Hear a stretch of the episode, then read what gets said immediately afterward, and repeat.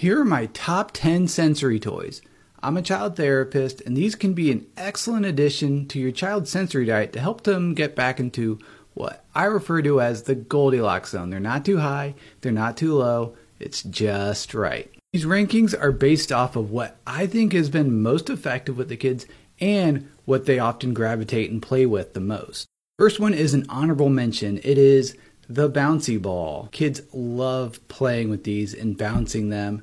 Unfortunately, they often get stuck underneath the couch or underneath tables or in toy shelves, so that's why it didn't make the list. The first three are what I refer to as the classics. So at number 10, I have the balloon. Kids love balloons, love blowing them up. It helps regulate their breathing.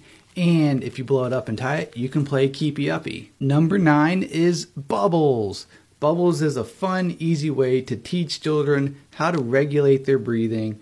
And I like these wands too because during the pandemic when we were masked up, couldn't blow, so had to like wave it around and that worked. So that can also be another way to do it. Number eight is sand. This is kinetic sand. You can use regular sand. Kinetic sand makes less of a mess.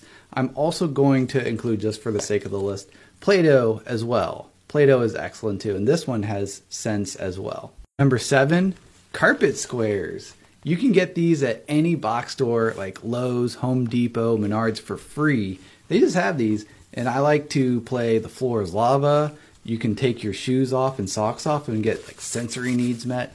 And it helps provide some structure. So if a kid's anxious about going into my office, like I'll just set these out like a path to help them stay regulated and watch where they're going, and have fun while doing it. Number six is mood jars. It can help with visual sensory. You can watch them float. And I don't know what this is called, but uh, they like this too.